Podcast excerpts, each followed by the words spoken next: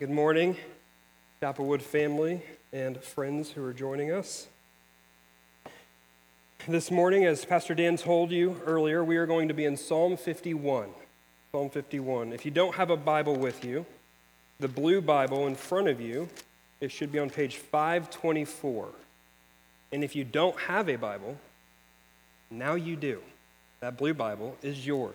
It's our gift to you. We want you to take it, to have it, and to read it. One note this morning before we get started the text will be on the screen while I read it, but during the sermon it will not. So please keep your Bibles open so you can look back at the text as we walk through it.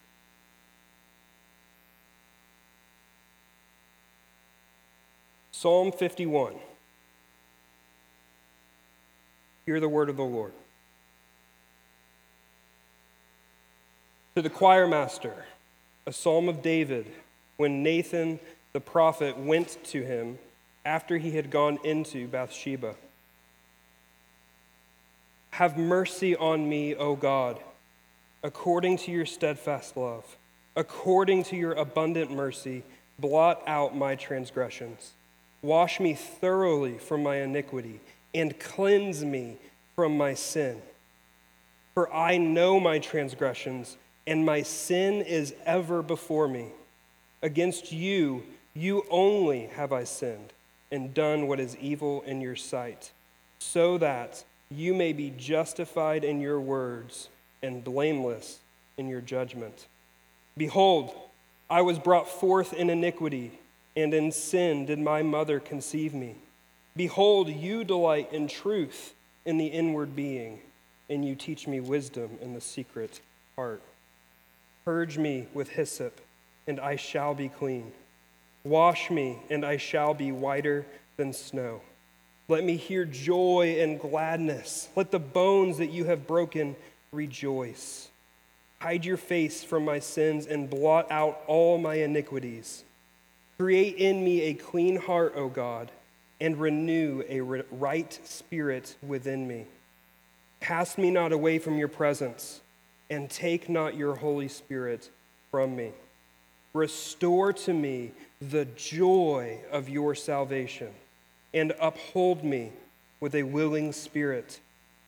Then I will teach transgressors your ways, and sinners will return to you. Deliver me from blood guiltiness, O God, O God of my salvation, and my tongue will sing aloud of your righteousness. O Lord, open my lips and my mouth will declare your praise. For you will not delight in sacrifice, or I would give it. For you will, will not be pleased with a burnt offering. The sacrifices of God are a broken spirit, a broken and contrite heart, O God, you will not despise. Do good to Zion in your good pleasure. Build up the walls of Jerusalem. Then will you delight in right sacrifices, in burnt offerings and whole burnt offerings. Then bulls will be offered on your altar. This is the word of the Lord. Amen. Thanks be to God.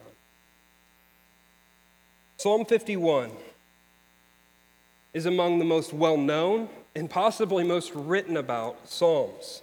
It ranks up there with Psalm 23. And similar to Psalm 23, which is another one of David's most popular hits, it resonates with all of us. That's why it's so written about and so talked about. It resonates with all of us. Psalm 23 fills our minds and connects with us about our desire for hope in darkness. But then Psalm 51 resonates with us in a completely different way. It resonates with us because of our guilt and our shame and our fear from sin. In this psalm, we read painful words. We read remorseful words, sorrowful words of a sinner. The superscript, the little text at the top before verse 1, explains to us kind of the context of this psalm. Where did, where did these words come from? Well, it comes from when a man named Nathan went to David, the king of Israel. If you're not familiar with the story, later on you can go back to 2 Samuel 11 and read what happens in his sin, and then 2 Samuel 12 and read how Nathan approaches him. But here we get to hear what David's response is to being confronted about his sin. Just a quick update of what that was, what his sin was, is that David is the star of Israel, right? He's the golden boy. He is the king that everyone's been hoping for and waiting for all throughout the Bible. From Genesis 3:15 forward, we are looking for a guy like David. God even says he's a man after my own heart. God makes a covenant relationship with David. He is a special man. But then, David reveals that he is a sinner just like you and me. David sees a woman bathing on a roof one evening when he should have been off at war. He inquires about her. He finds out she is already married, and then he sleeps with her anyway. A child is conceived, and so he tries to trick her husband. He gets him drunk. He goes as far as he can to trick her husband into thinking the child's his. And when that doesn't work, he tells his general to make sure her husband, Uriah, is put in the worst part of battle, the battle that David should be at, but he's not going to go. Put Uriah in the worst part to make sure he dies. And he does. David steals a man's wife, commits adultery, and murders a man. He's a thief, an adulterer, and a murderer. Psalm 50, 50, right before this, explains thieves and adulterers are among the wicked. That is David. These are the words of a sinner, friends. And these are the words of you and of me this morning. This resonates with us because we too sin. In reality, we all have, we all do, and we all will continue to sin and struggle with sin. Maybe you have sinned how David has sinned in ways that plague your conscience. Maybe you're just plagued by your sin because it just won't go away and you're stuck in it. Maybe you've, seen, you've sinned like David and you've seen how it just snowballs. He does one thing and he has to cover it up with another lie and he has to cover it up with another sin and another sin. No matter how you connect with David, friends, you can see and you can hear your own words in Psalm 51. Psalm 51 confronts us with the true nature of our sin, but it also comforts us with the nature and power of our God to cleanse us from our sin. The takeaway from Psalm 51 is abundantly clear. We've been talking about it all morning. Friends, we must confess. That's the takeaway. But the picture of God in Psalm 51 adds a can in front of that must.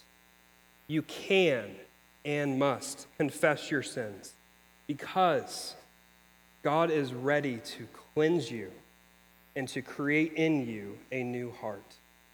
You can and must confess your sins because God stands ready to cleanse you and create in you a new heart.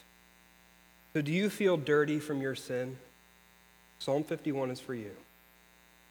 Do you want your heart to change? You want to hate your sin and love God? Psalm 51 is for you. You can confess your sins because God is ready to answer you, cleanse you, and create in you a new heart. So, to see this invitation to confession, we're going to break the psalm into three sections. First, we are going to see sin's utter filthiness. Second, we will see God's ultimate cleansing. And then lastly, we'll end with some remarks concerning salvation's unmatched joy. Sin's utter filthiness, God's ultimate cleansing, and some notes on salvation's unmatched joy. First, to the bad news sin's utter filthiness. If we're honest, we like to tame our sin, don't we? We like to water it down, make it more bearable. And in doing so, we like to ignore the consequences of it and what it truly is. We might say things like, Well, I sin, but I don't do that sin. Or I sin, but I don't do their sin. It's not that bad. I'm not like them. You hear what we're doing? We're, neg- we're negating the reality of sin and we're just comparing it. We try to cover it up. But in Psalm 51, like I said, we are confronted with it, with what it truly is. David paints a picture here of sin in the most true way. From verses 1 to 6, we see his confession. And in his confession, he shows us in three ways the filthiness of sin. First, he highlights the filthiness of sin by describing what it is. What it is. Right at the top of verses 1 and 2, David calls sin transgression, iniquity, and sin. We're familiar with the third one, maybe not the first two. But all these three words together, is he just being poetic? Is this just a way for him to be emphatic? No, he's trying to tell us something about what he's done and what sin is. All three of these terms emphasize personal, willful rebellion. It is rebellion. It is a picture of a child who plants their foot and says, No. That's what a transgression is. And iniquity is straying from what we're told to do, saying, No, not that way, this way. A sin is not hitting the mark we're told to, but hitting the mark on the other side of the wall because we want to. It is rebellion. And to make matters worse, this isn't rebellion against an earthly king. It isn't rebellion against some kind of impersonal universe. This is rebellion against God Himself. Look at verse 4. Against you, you only have I sinned and done what is evil in your sight, so that you may be justified in your words and blameless in your judgment. David confesses that his sin is ultimately a rebellion against God. Now, does he mean that he didn't sin against anybody else? Absolutely not. He sinned against Bathsheba, he sinned against his wife, he sinned against Uriah, Bathsheba's husband, he sinned against all of Israel. He's supposed to be their king and represent them. He has sinned against all of these people, but his sin is ultimately against God. Because it's in God's image that all of these people are made. These people are God's people. And he's taking what is God's and saying, I'm going to treat it how I want to treat it. I'm going to do what I want to do. God, you don't own this. I do. That is what his sin is. And that's why his sin is ultimately against the God who put him in authority to be king. David's sin and all of our sin is primarily and ultimately against the Lord. So, whatever we want to call sin, friends, we don't like to call it this, right? We'll say it's missing the mark, and we mean by that, you know, I was supposed to do this and I didn't quite get there, so I sinned. Or we'll say it's wrong, but we don't understand it too often. We don't understand it as rebellion against God.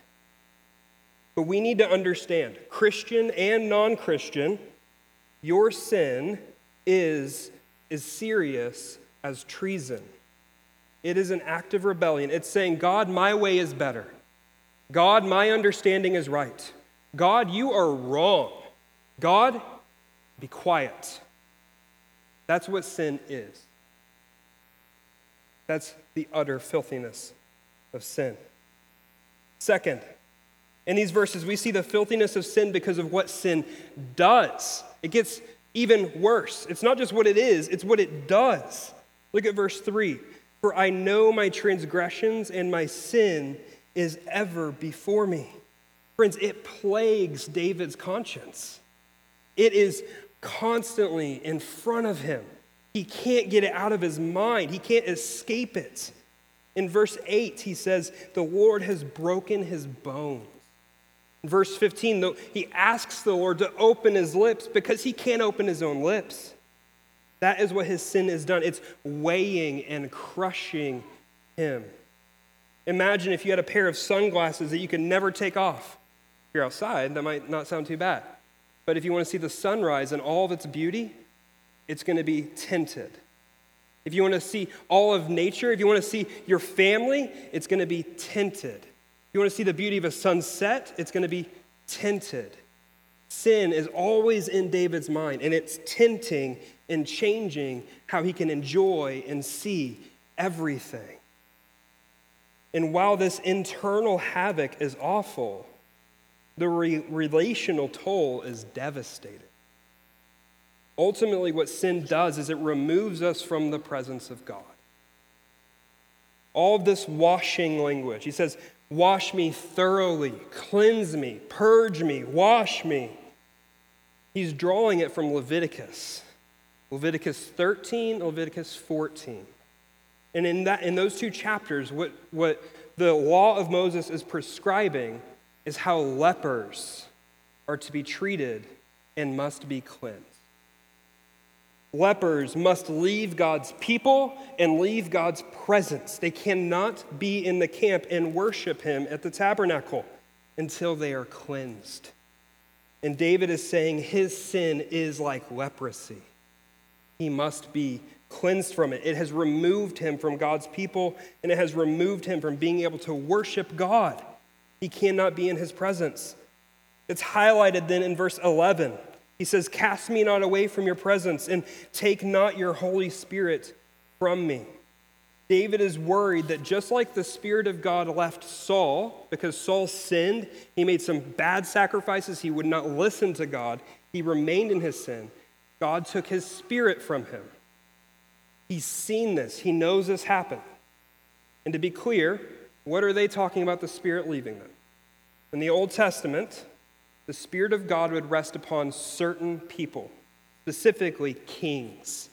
And it marked them as this is God's king for his people. And it empowered them to do that role. So he's afraid that God is going to strip him from the role in which he has placed him. He's going to take him away. He's not going to use him as he has said he would. This is the ugliest reality of sin. For the non Christian, it removes you from God's presence you are barred from God. And for the Christian, it strains your fellowship with God. We'll talk more about that here in a minute. The final aspect of sin's filthiness we see is what sin shows what it is, what it does, and what it shows. David confesses his sin and how badly he needs cleansing from it, and then he realizes it's not just what he's done, there's an internal issue. Look at verse 5. Behold, I was brought forth in iniquity, and in sin did my mother conceive me. David's not talking poorly about his mother here. He's not talking about an illegitimate birth. He's talking about himself and his own nature and something that his sin reveals about who he is. He's declaring that his, the problem is not just that he has sin or sinned, it is that he has a problem that propels his sin. There is something inside of him that is propelling his sin. It's his nature, it's who he is. It is one of sinfulness. This is why Paul in Ephesians 2, he talks of us, Christians. Before you were in Christ, you were what? Children of wrath. You were born to in, knowing how and wanting to sin. You may have heard Pastor Dan in some sermons talk about our wanters. I think it's a very helpful word. David's saying his wanters are broken. What he wants is wrong. It's not what God wants. What's God want? Verse 6 God wants truth in the inward being. He wants your heart to love truth, meaning to love Him. But David wants everything other than what God wants. David wants everything other than what God is. He wants His truth his wanters are broken. This is why, while children are cute and adorable, we don't have to teach them how to sin, do we? You have to teach them how to not sin. That should be telling, right? you don't have to teach kids how to sin. My children are very good at showing me that they like to look out for themselves. It's my toy, it's my way. There's the foot being planted and the no coming out, and it's like, okay, I didn't have to teach you this. I'm not saying she didn't learn it from me, but I didn't have to teach her. I didn't have to teach him. If you don't think sin is natural, you can just hang out with some kids. We can hang out with my kids, and my wife and I can go out. And, and when we come back, we'll debrief about it, and you can tell me like your evaluation, um, and we'll talk, talk about the doctrine of original sin. The truth here is apparent, not just in, in Scripture, but God has blessed us with putting it before us in life. Our children show us that sin is natural, and it's natural in all of us. We are dirty. And so I want to pause here for a minute and consider the weight of all of these truths, these three truths what sin is, what it does, and what it shows. Like I said before we started, this psalm confronts us. It should confront us with the truth of sin. To you who would say you are not a Christian, do you understand what sin is? In the world, it's painted as a lot of different things. Maybe it's an outdated, antiquated kind of moral system right? It's a way to teach our kids morals so they know what's good and bad, what's right and wrong. I read an article a couple weeks ago, um, actually by a Hoosier, but for New York Times, and she's talking about how she's raised her kids without the concept of sin. I've taught them to be honest and to care about justice and to do good things, and they don't even know what the word sin means. Friends, sin is not a concept and it's not a point system. Sin is a nature and a chasm between you and God. And sin, as David says here in verse 4, results in judgment, just judgment from God. Sin is not a concept. And for you, Christian, many of us need to be awakened to the true filthiness of our sin. We are, we are way too lackadaisical about sin in our lives. Too easily, we brush off the filth of sin with humor, personality traits, or just comparing it to others. Sin is not funny. The trash that we can watch and consume as humor stains our consciences, and it turns our sin into potpourri Sure, it's a dead flower, but it smells nice now. It's not funny. It tricks us into thinking that sin is fun and games, and it desensitizes us to it. We don't feel the weight of it anymore because we can just brush it off. We need to be careful about what we consume, meaning media or the way we think and what we engage with. And is it saying sin is funny? And are we buying into it? Sin is also not a personality trait, friends. How many times do you hear, or maybe you say, well, Timmy's going to be Timmy? Or I'm just speaking the truth. It's sin. You are using your tongue to cut others down. That is sin. Sin is not a game of comparison. A couple weeks ago, we had our first political debate, one of many to come and I'm not harping on debates, but there's something that happens there, right? What's happening? No one's presenting what they want, they're just pointing fingers at each other. And we do it too. We politically debate our sins.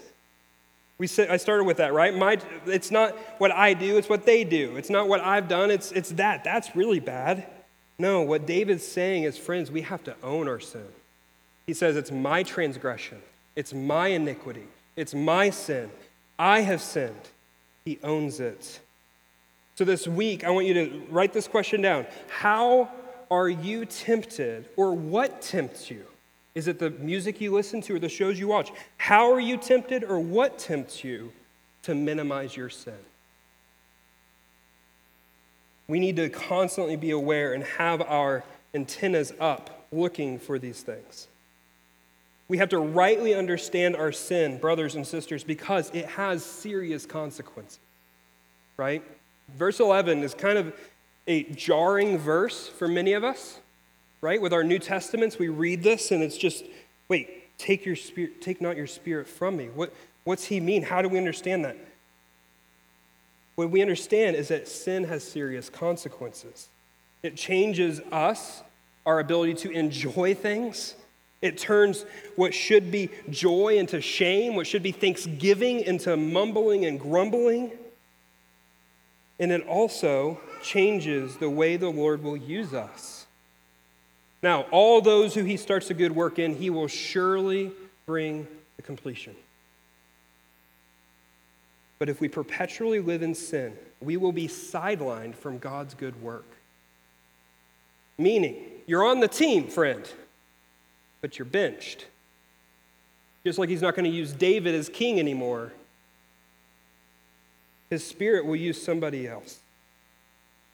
It is those that are filled with the spirit that he uses. We see this displayed throughout the book of Acts. The deacons, full of the spirit.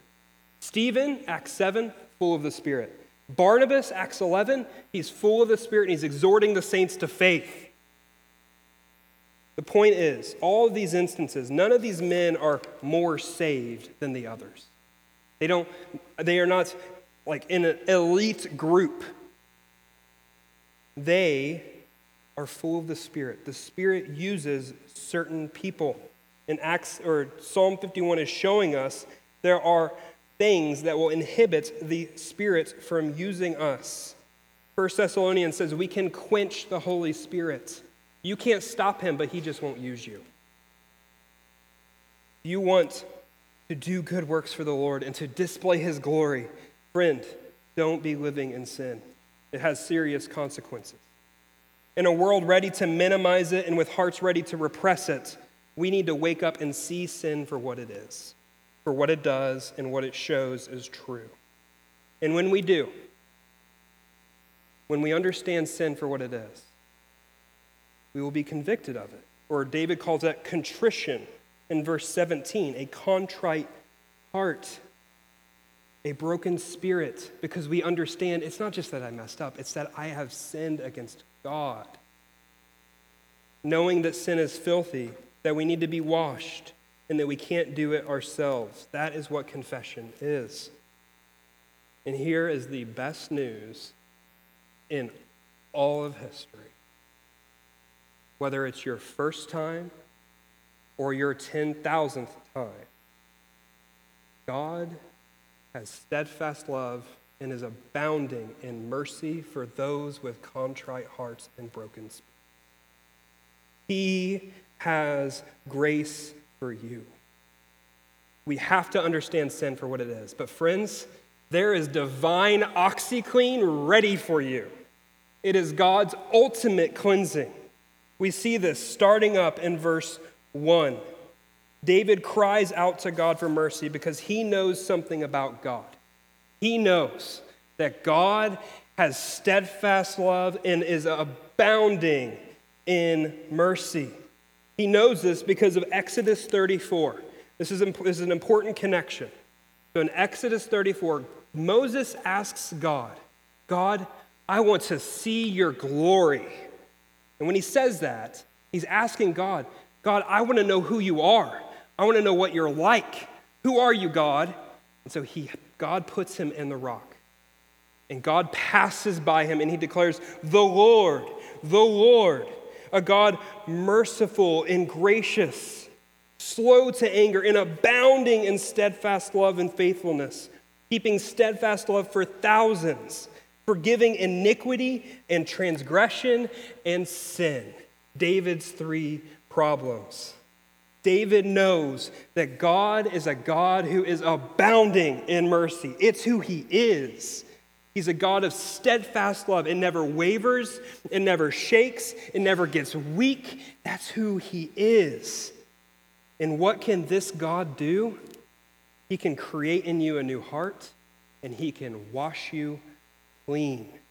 Look at what David does, starting in verse 7. So, verses 7 through 12 are his requests, what he asks God to do because of his sin. And we see that first he asks God to cleanse him. Cleanse me from the filth of my sin. And when he is done, he won't just look new, he will look better than new. He will be whiter than snow, more pure than you can ever imagine. All the tint that sin puts on his conscience and all of the stain that sin puts on him is gone. And not only does God cleanse us, friends, he changes us. Look at David's request in verses 10 and in verse 12. He says, Create in me a clean heart, O God, and renew a right spirit within me. Then, verse 12, Restore to me the joy of your salvation and uphold me with a willing spirit. David wants full forgiveness. He doesn't, he doesn't just want his sins to be forgiven, he wants full forgiveness, which means he wants to be forgiven and he wants to be changed. He wants to be new. He wants his heart to want the right things. He wants the right wanters. He doesn't want to sin anymore. He wants to want God. And this is the promise of God to us in Scripture. These aren't just a prayer of David hoping it will happen. God tells us, we read it in our assurance of pardon. God tells us this is what he will do for the wayward, the sinful, and rebellious. He says in Ezekiel 36, I will sprinkle clean water on you, and you shall be clean from all your uncleannesses, and from all your idols I will cleanse you. You will be forgiven and clean, and I will give you a new heart and a new spirit I will put within you. I will remove the heart of stone from your flesh. That's the wanters. That's the heart that doesn't want God. That's the heart that hates God. And I will put my spirit, I will remove that heart, and I will put my spirit in you, a heart of flesh, and I will cause you to walk in my statutes.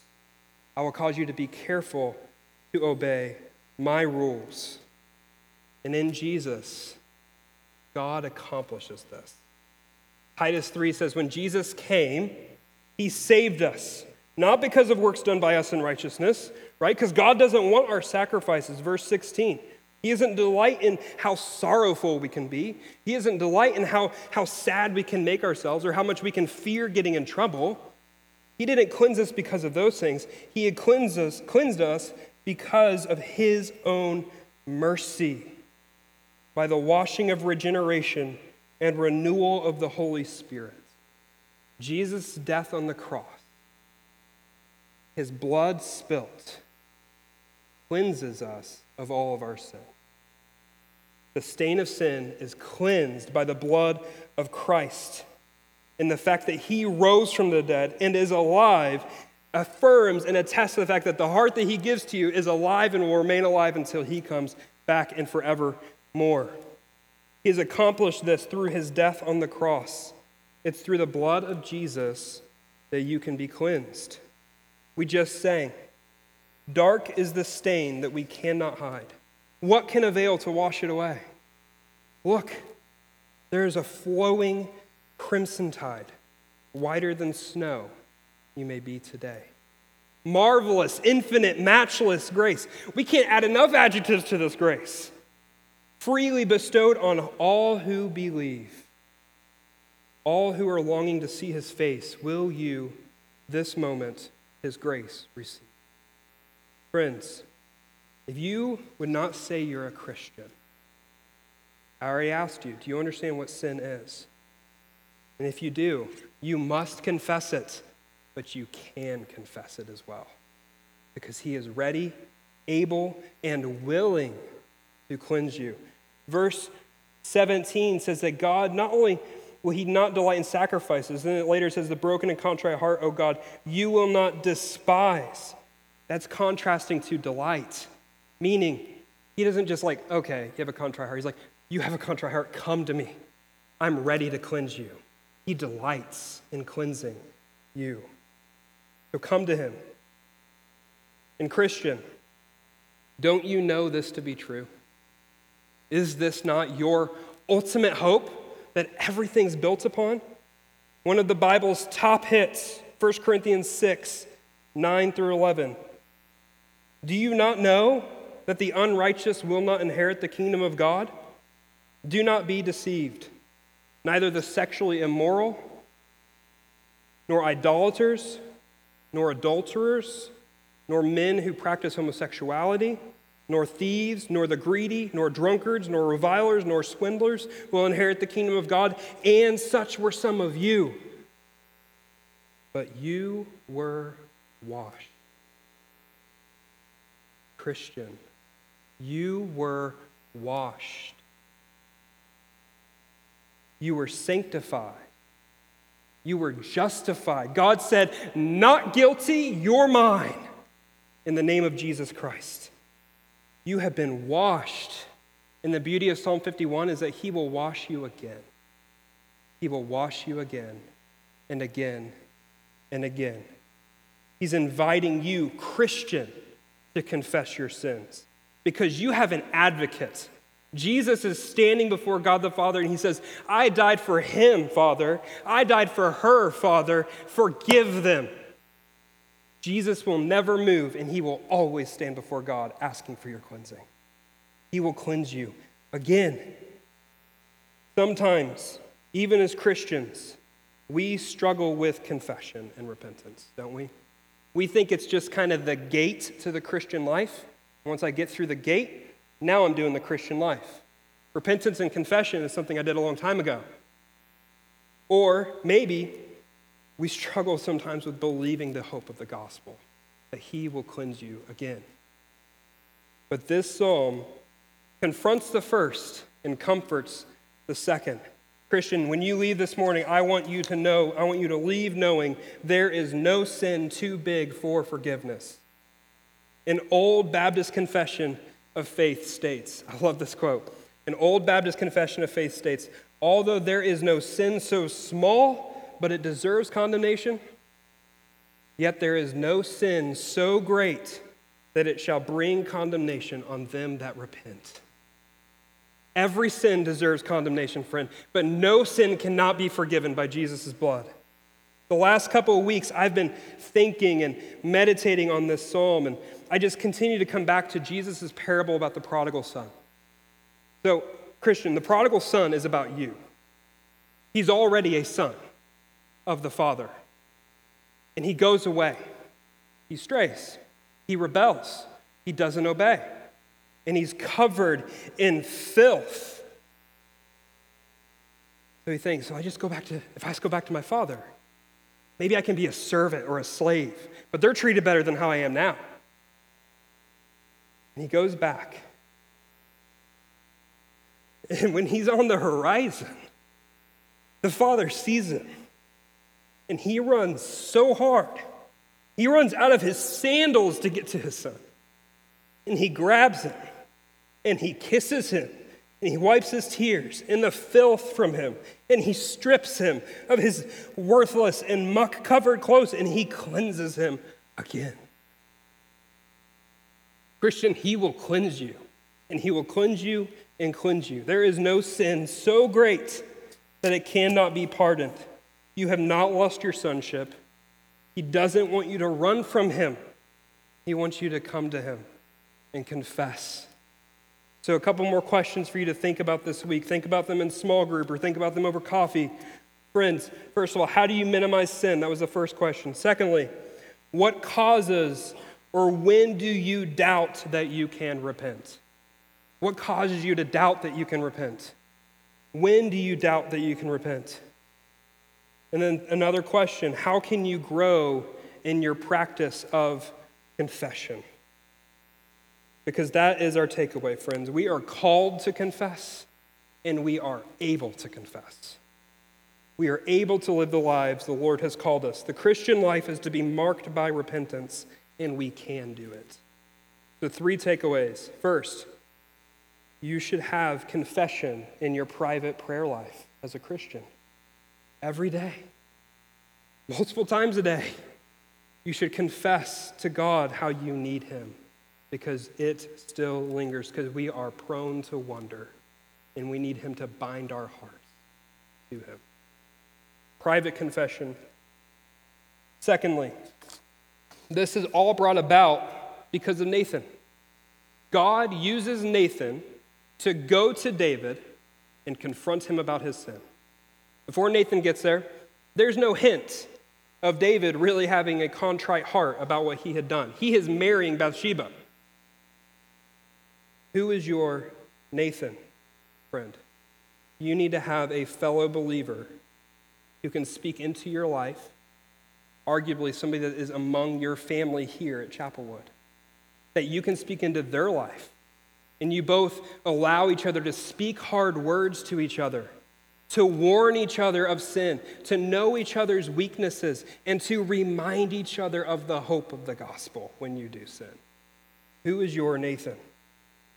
And then, thirdly, as a local body of believers, we should be a confessing and repenting people. This confession, Psalm 51, the little text at the top, the superscript, to the choir master. This is a public psalm. The psalm is intended to be used in worship. We just used it in worship, right? In our confession of sin. And friends, that is not a rote thing that we do every week that you can just kind of read the words and go through it. No, we are inviting us together to confess our sins, to meaningfully and intentionally pray, the, pray these words together.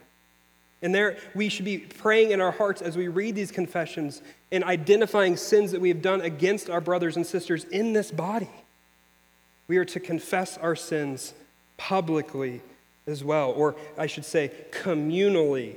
We should confess our sins together. And then, the result of this repentant life, this beautiful life, of unknowing the filth, but celebrating the cleansing, what's the result? Joy. Joy. Salvation's unmatched joy. In these last few verses, David shows us how he will respond to God's cleansing, and it can be summed up with just that one word joy. He is, he knows that when he is cleansed, he won't be able to close his mouth again right? First, he says in verse 13, I will teach transgressors your ways, and sinners will return to you. It's like whenever you see something beautiful, you see this amazing sunset, what do you do? Do you see that? Isn't that amazing? Or whenever you find a really good bargain or something, you're like, hey, look, I went here and I did this and I got this. Look, if you go there, you can get this too. Right? You can't help it. You have to tell people. And who's he going to tell? People just like him transgressors, sinners. Friends, the other thing that this does, as a side note, the other thing this does is it changes the way you look at everybody. Because everybody is capable of receiving the mercy of grace. Because you don't have to do anything to get it, you receive it through faith. So there's no one that you're not going to tell about this. Everyone needs it, and everyone can receive it. So his joy is going to propel him to teach everyone. Secondly, verses 14 and 15, at the end, the second lines in both of those, he says, My tongue will sing aloud of your righteousness, and my mouth will declare your praise. Not only is he going to be bursting with joy and just pointing it out to everybody and telling everybody else where to get it, he's going to be singing. He's going to be singing. Friends, when we see our sin for what it is, and when we receive God's merciful forgiveness, when we really understand the miraculous nature of our salvation, all we can do is sing. All we can do is sing. I can't do anything else because I can't do anything to get it. All I can do is celebrate it with the words and um, acclamation of God and who He is. All we can do is sing. And then finally, at the end, David transitions and he talks about the city Zion of Jerusalem. Don't let this throw you. It's kind of like a, where are we going now, David? There's another psalm? What's going on? Um, in the Old Testament, it's very common. The king is identified with the people, and the people are identified with the king. So if you go read 1 Kings and 2 Kings, you'll see when the people are wicked, the king is wicked, or vice versa. There's this relationship between those. And so when he's talking about Zion, he's, he's still talking about himself, but he's talking about the people he represents as well. But his point in these verses is that the result of confession and repentance is a return to right worship of God. So before he was a leper and he couldn't worship God rightly. But now he and all who follow him can go back into the presence of God in the temple and worship him. We can return to right worship. The result of following Psalm 51 for us, friends, of acknowledging our sin for what it is and of confessing it, the result is joy. It is joy. The salvation of the Lord, the life of repentance, it only leads to the joy of knowing His goodness, the joy of sharing His grace with others that need it, the joy of receiving His mercy and singing of His praises, and the joy of fellowship with Him.